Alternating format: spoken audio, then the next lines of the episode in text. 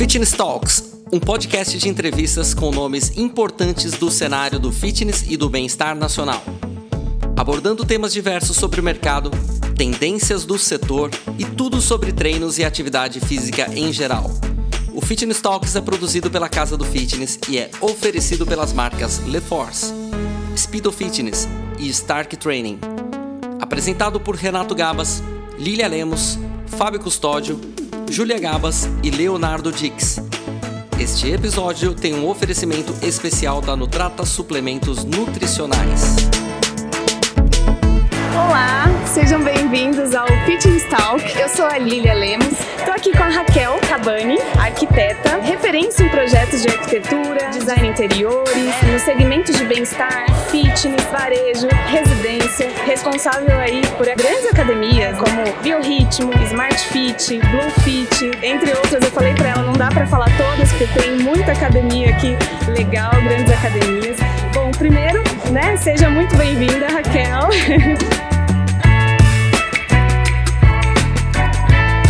Obrigada, obrigada a vocês pelo convite. Eu também fico nervosa assim no vídeo ao vivo, mas a gente tem bastante coisa para comentar e para trocar, então que seja um legal bate-papo. De verdade, obrigada por ter aceitado Imagina, o nosso convite. O prazer é meu. A Casa do Fitness é super minha parceira aí há anos. E aqui, Raquel, eu queria primeiro que você contasse pra gente um pouquinho sobre a sua história, sobre esse universo da arquitetura fitness, o que você já fez, seus desafios. Conta um pouquinho pra gente. Eu tô no mercado de academias acho que há uns 20 anos. Comecei fazendo uma academia, biorritmo, é, e aí eu vi que eu tinha muito gosto de atender, eu gostava de fazer. Eu percebi que tinha um campo aberto para isso e que era uma coisa que eu conseguia fazer com facilidade. E aí depois fui convidada para fazer a Smart Fit desde a número 1, um, desde a criação do conceito da Smart Fit. E aí que eu peguei muito tempo, né, muito envolvimento, até larguei as coisas que estavam no meu escritório de lado para fazer a expansão e a identidade da Smart Fit. E a gente fez na época cento e poucas Smart Fits e eram rápidas e eram é, ligeiras e eram com uma identidade visual é, forte. E a gente queria que todas elas fossem iguais e que as pessoas tivessem a mesma sensação. Então a Smart Fit me deu essa experiência toda de muitos anos, porque é sempre bom quando a gente está fazendo uma academia pegar o pós-academia, porque na hora que a gente entrega, ela tá joinha, ela tá super super legal. E depois de um tempo, a gente às vezes escuta, ah, tive que repintar, tive que trocar porque isso aqui era muito difícil de executar, ou é, o jeito de manter não era legal. Então, é legal que a gente pôde acompanhar do começo até muitas unidades. Eu fui para o México também para expandir as unidades é, Smart Fit do México.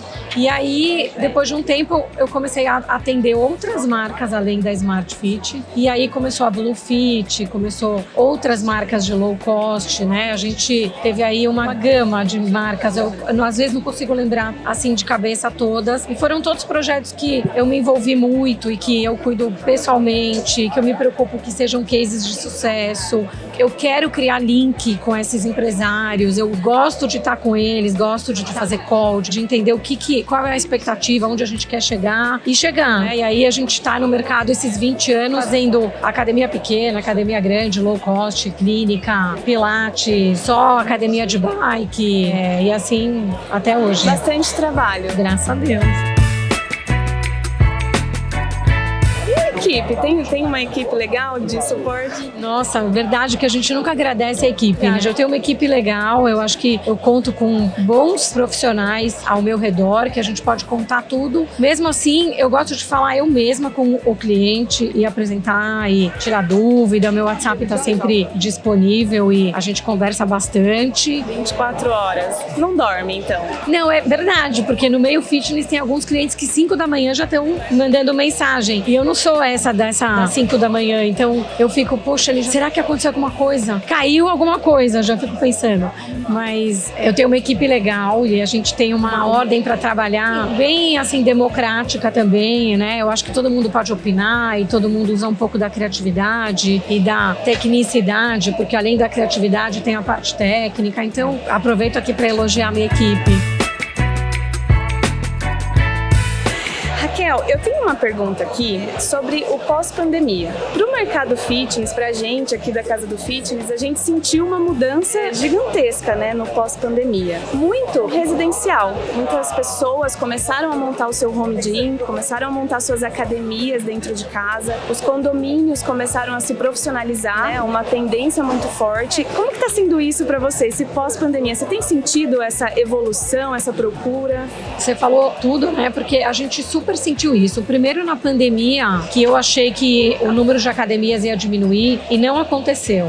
Claro, teve várias que talvez não estavam preparadas e talvez não tinham um caixa, talvez não tinham um planejamento. Também é difícil planejar isso, que isso ia acontecer e que algumas fecharam as portas, mas outras que aproveitaram desse tempo para reformular, para mudar, para ir para um outro caminho, para ser digital, para as aulas online. Então, a gente continuou atendendo durante a pandemia bastante. Mas o pós-pandemia, como você falou, foi quando começaram as questões condominiais, eu achei. Assim, porque na pandemia teve muita história da residência, dos aplicativos, do residencial, da venda de acessórios, de todo mundo tentar fazer, inclusive eu, que não sou uma super frequentadora de academia, tentei mudar todas as minhas aulas para casa. E a gente foi achando um jeitinho. A gente foi aprendendo, foi gostando. Tem gente que gostou mais, tem gente que gostou menos tal. O condomínio chegou em seguida, eu acho. Porque ele teve um tempo desse pessoal se reunir, de entender: será que eu tenho um cantinho para fazer? Ou será que eu uso muito o meu salão de festas? Eu acho que eu vou transformar meu salão de festas em academia. Então, chegou um pouco depois, mas chegaram e chegaram com um volume muito grande de condomínios. Tanto é que agora,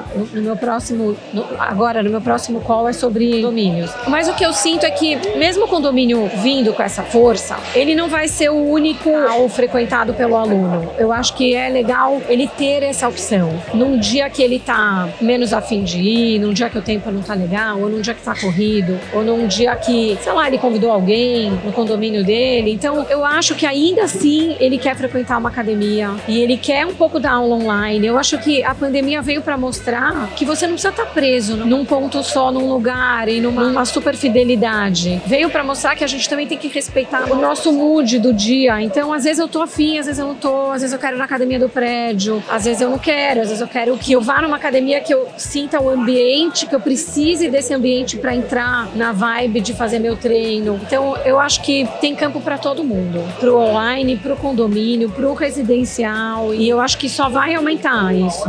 Não, isso que você falou é, foi bem interessante, porque na pandemia só treinava em casa. E aí eu comecei a montar o meu próprio espaço para treinar em casa. Arrependida agora.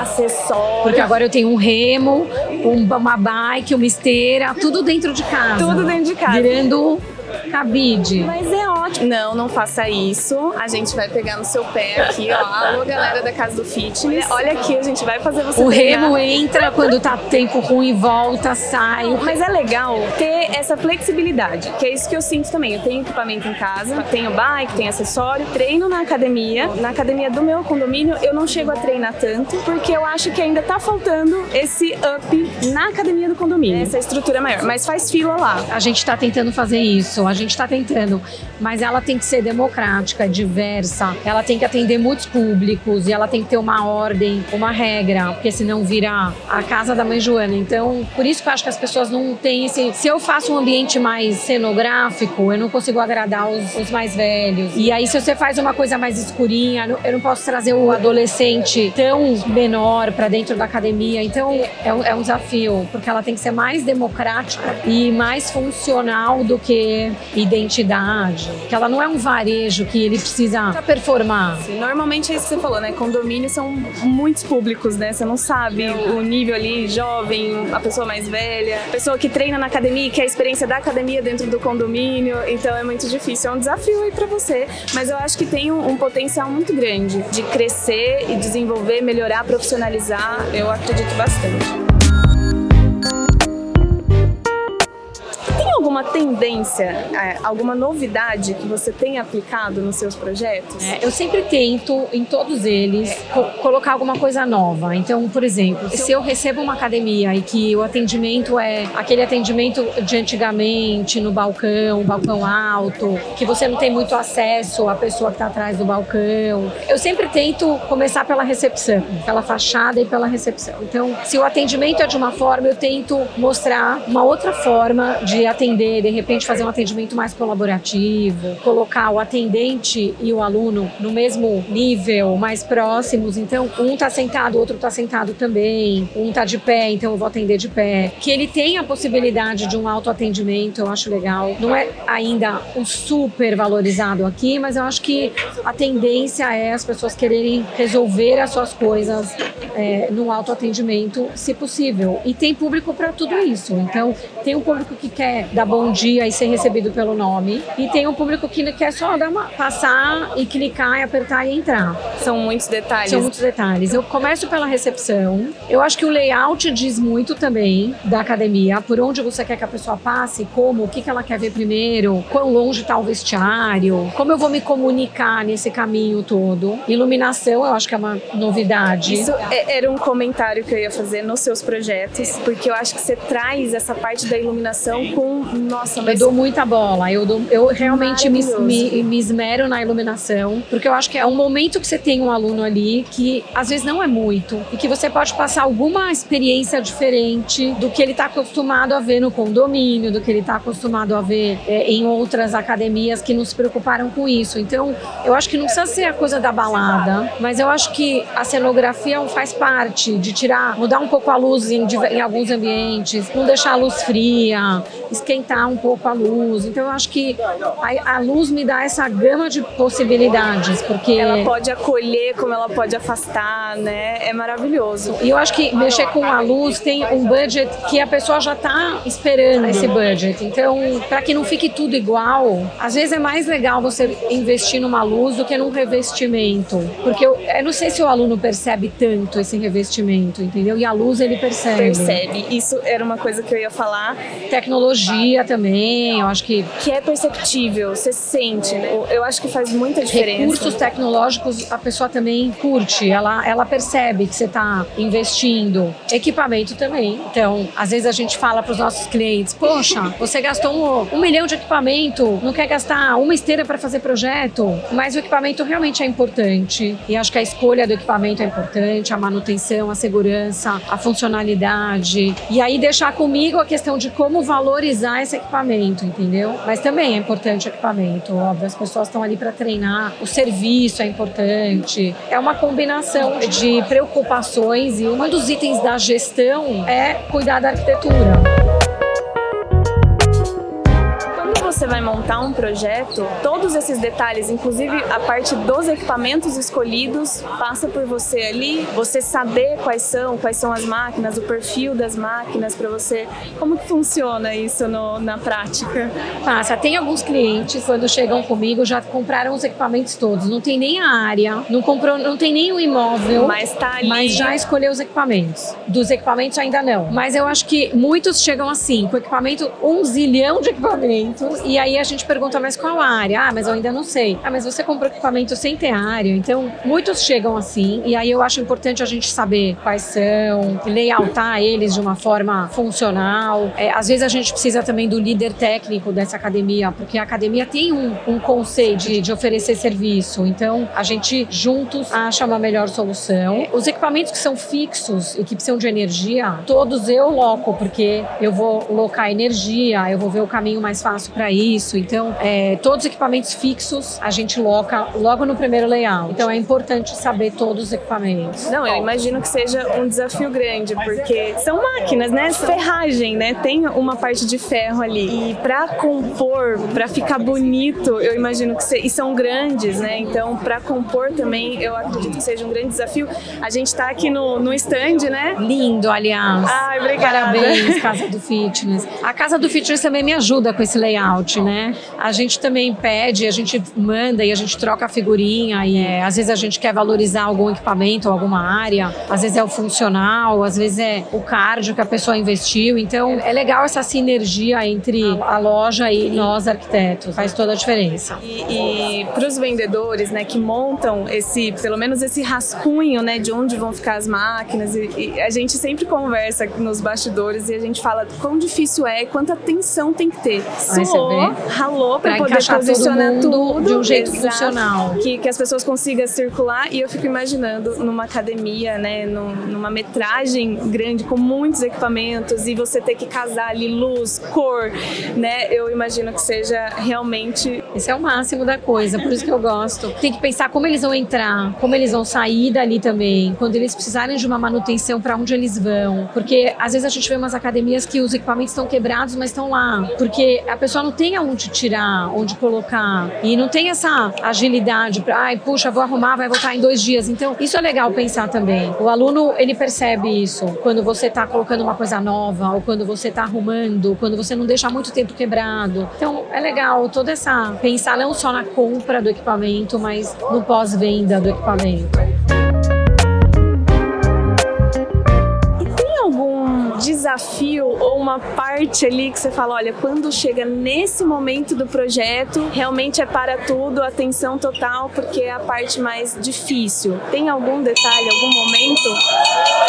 Bateram o sino aqui, hein, galera? Alguém fez uma venda, quebraram uh! o sino. Ó o projeto. Ó o projeto saindo, Raquel.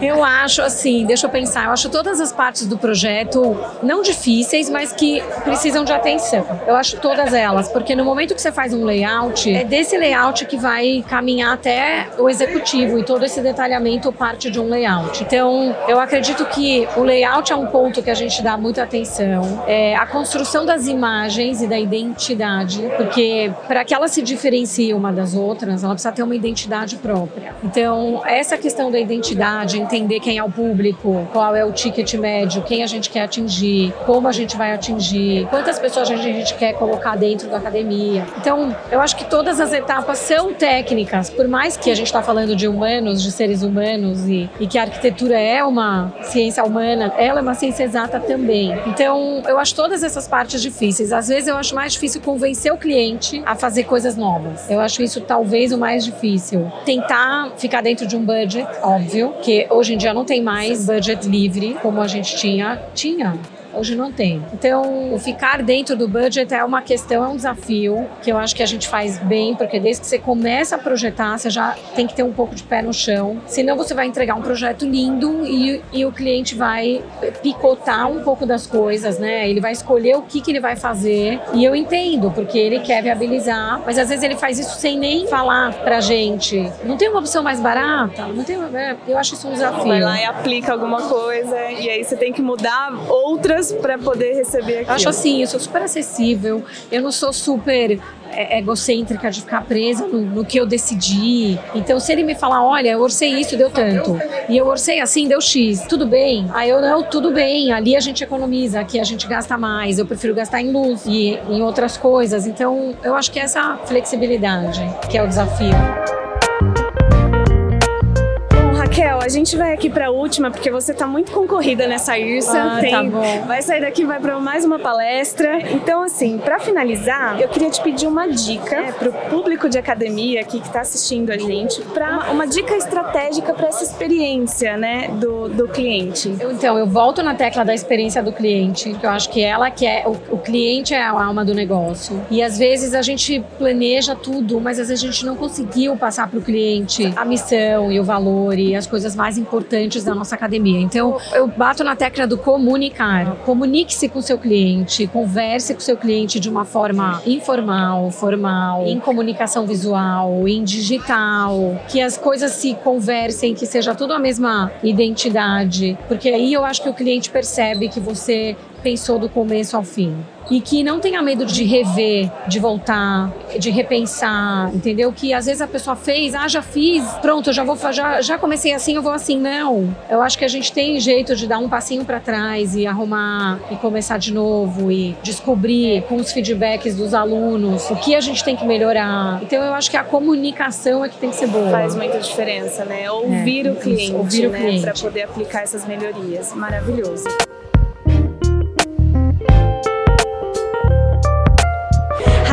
Obrigada. Ai, obrigada Foi você. um prazer estrear aqui. Que bom minha... que você é fofa. Eu adorei, tava nervosa aqui para esse início nosso. Minha primeira vez no podcast e a gente aqui tentando, será que vai dar bom? Será que né, a gente vai mais É que no ano passado não era ao vivo na Casa então, do Fitness. Mas o papo foi muito bom, aprendi Obrigada. muito com você. Obrigada. Obrigada pela Eu sua com vocês presença. e queremos estar junto sempre em todos esses eventos e que a Casa do Fitness tenha, esteja sempre conosco, porque a gente tem essa troca de figurinha. Inclusive, a gente está aí bolando uma parceria maior e espero que dê certo. Você tem algum recado? Quer deixar sua, sua rede social para as pessoas poderem te seguir? O fitness é o Cabane Arquitetura Fitness. Raquel Cabane Arquitetura Fitness. Então fechou. Eu acho que é isso. Obrigada, gente. Obrigada. Mais Desculpa uma vez, aqui, obrigada. Voz de Foi ótimo. retorno de viagem. Obrigada. Tchau, gente.